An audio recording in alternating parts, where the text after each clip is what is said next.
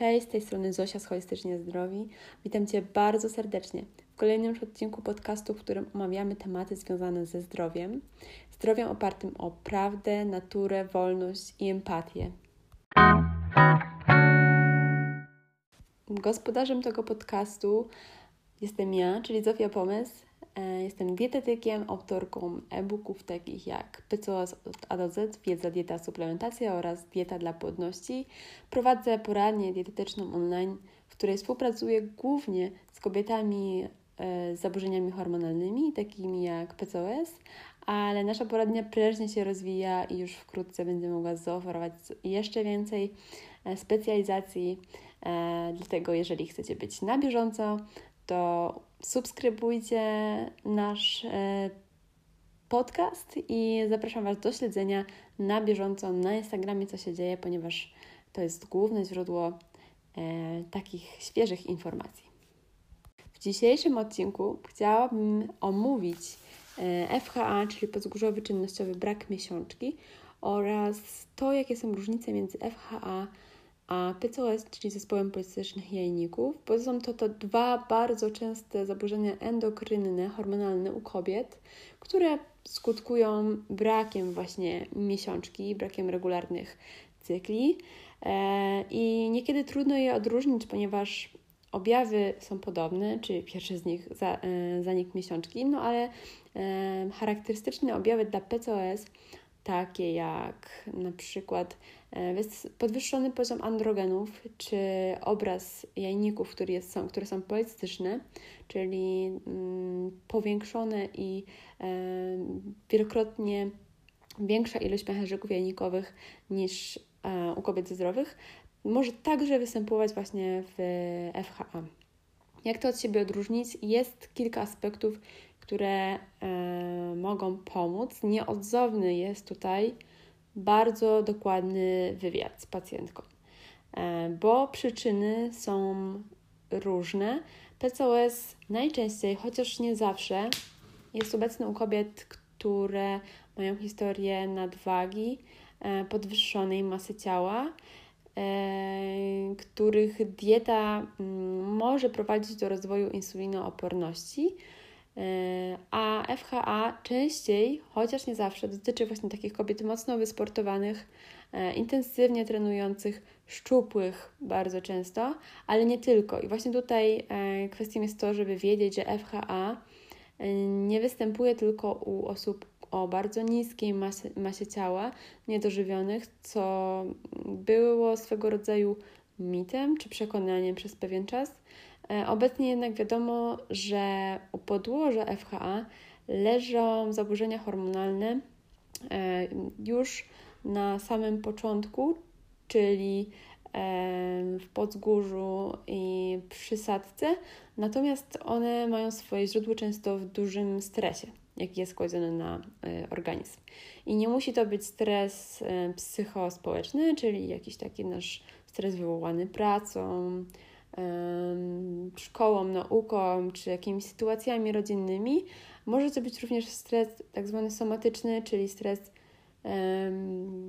który jest kładziony bezpośrednio na organizm, tak jak właśnie głodzenie się, głodówki, duży, duży nakład treningów, bardzo intensywnych, który ten delikatny kobiecy układ hormonalny mogą po prostu zaburzać, zaburzać jego pracę.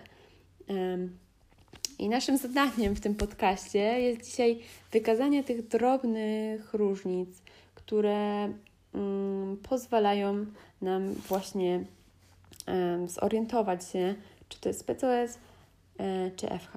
Także po pierwsze wywiad, po pierwsze wywiad, czyli sprawdzenie, czy gdzie jest podłoże. E, co mogło spowodować, że, ten, że ta miesiączka nie występuje przy takim obrazie, czyli właśnie ten, te policystyczne jajniki, podwyższony poziom androgenów, chociaż właśnie e, inne zaburzenia hormonalne są również dla FHA charakterystyczne. I e, tak jak w przypadku PCOS, zazwyczaj poziom LH jest podwyższony i jest też poziom LH zaburzony w stosunku do FSH, czyli FSH jest poziom niski, ale LH bywa bardzo wysoki. I źródło tego leży właśnie w zaburzeniu e, jego wydzielania e, w przysadce. Natomiast e, w FHA poziom LH ze względu na takie całkowite jakby zablokowanie mm, tej osi jest często bardzo niski. Podobnie w przypadku estrogenów. Estrogeny ze względu na zablokowanie osi są często bardzo niskie. W przypadku FSH, co w dalszej konsekwencji właśnie może prowadzić do rozwoju takich dolegliwości jak osteoporoza, bo odpowiedni poziom estrogenu, estrogenów jest nam kobietom bardzo potrzebny właśnie do, do, do zachowania e, zdrowia długoterminowo. I też takie objawy jakby niskiego poziomu estrogenów, czyli na przykład brak śluzu szyjkowego, czy inne takie charakterystyczne objawy E, u kobiet, które widzi ginekolog podczas badania. E, I one mogą właśnie nas naprowadzać na, e, na ten trop. Oczywiście też należy wspomnieć, że jeżeli w ogóle bierzemy pod uwagę FHA i PTS, to tutaj najpierw trzeba wykluczyć jakiekolwiek inne przyczyny braku miesiączki, takie jak niedoczynność tarczycy, hiperprolatynemia, również w konsekwencji niedoczynności tarczycy E, czy na przykład przerost nadnerczy, albo guz, który wytwarza androgeny i te androgeny też zaburzają pracę układu hormonalnego. E, inne takie różnice między FH a PCOS to jest poziom insuliny. Ze względu na to, że jednak często przy FHA ten, to zaburzenie bierze się z tego, że gdzieś tam dieta była ubogokaloryczna albo od sportsmenek właśnie Y, dziewczyny nie dostarczały sobie odpowiedniej ilości energii, żeby pokryć to zapotrzebowanie, y, to też poziom insuliny bywa dosyć niski. Natomiast y, w PCOS często, chociaż nie zawsze, poziom insuliny jest podwyższony lub jego wytwarzanie jest w jakiś sposób też zaburzone. Jeżeli chodzi o mm, tutaj androgeny, to zarówno w FHA i w PCOS mogą być one mm, podwyższone, natomiast y, w FH źródło tego zaburzenia jest inne. To się dzieje w samym jajniku ze względu na te zaburzenia hormonalne, które już istnieją. Natomiast w PCOS ten mechanizm jest bardzo silnie powiązany z, z poziomem insuliny.